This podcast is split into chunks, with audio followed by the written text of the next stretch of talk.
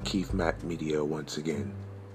Quote for today, don't expect her to play her part if you have other women auditioning for her role. Ooh, that's kind of self-explanatory.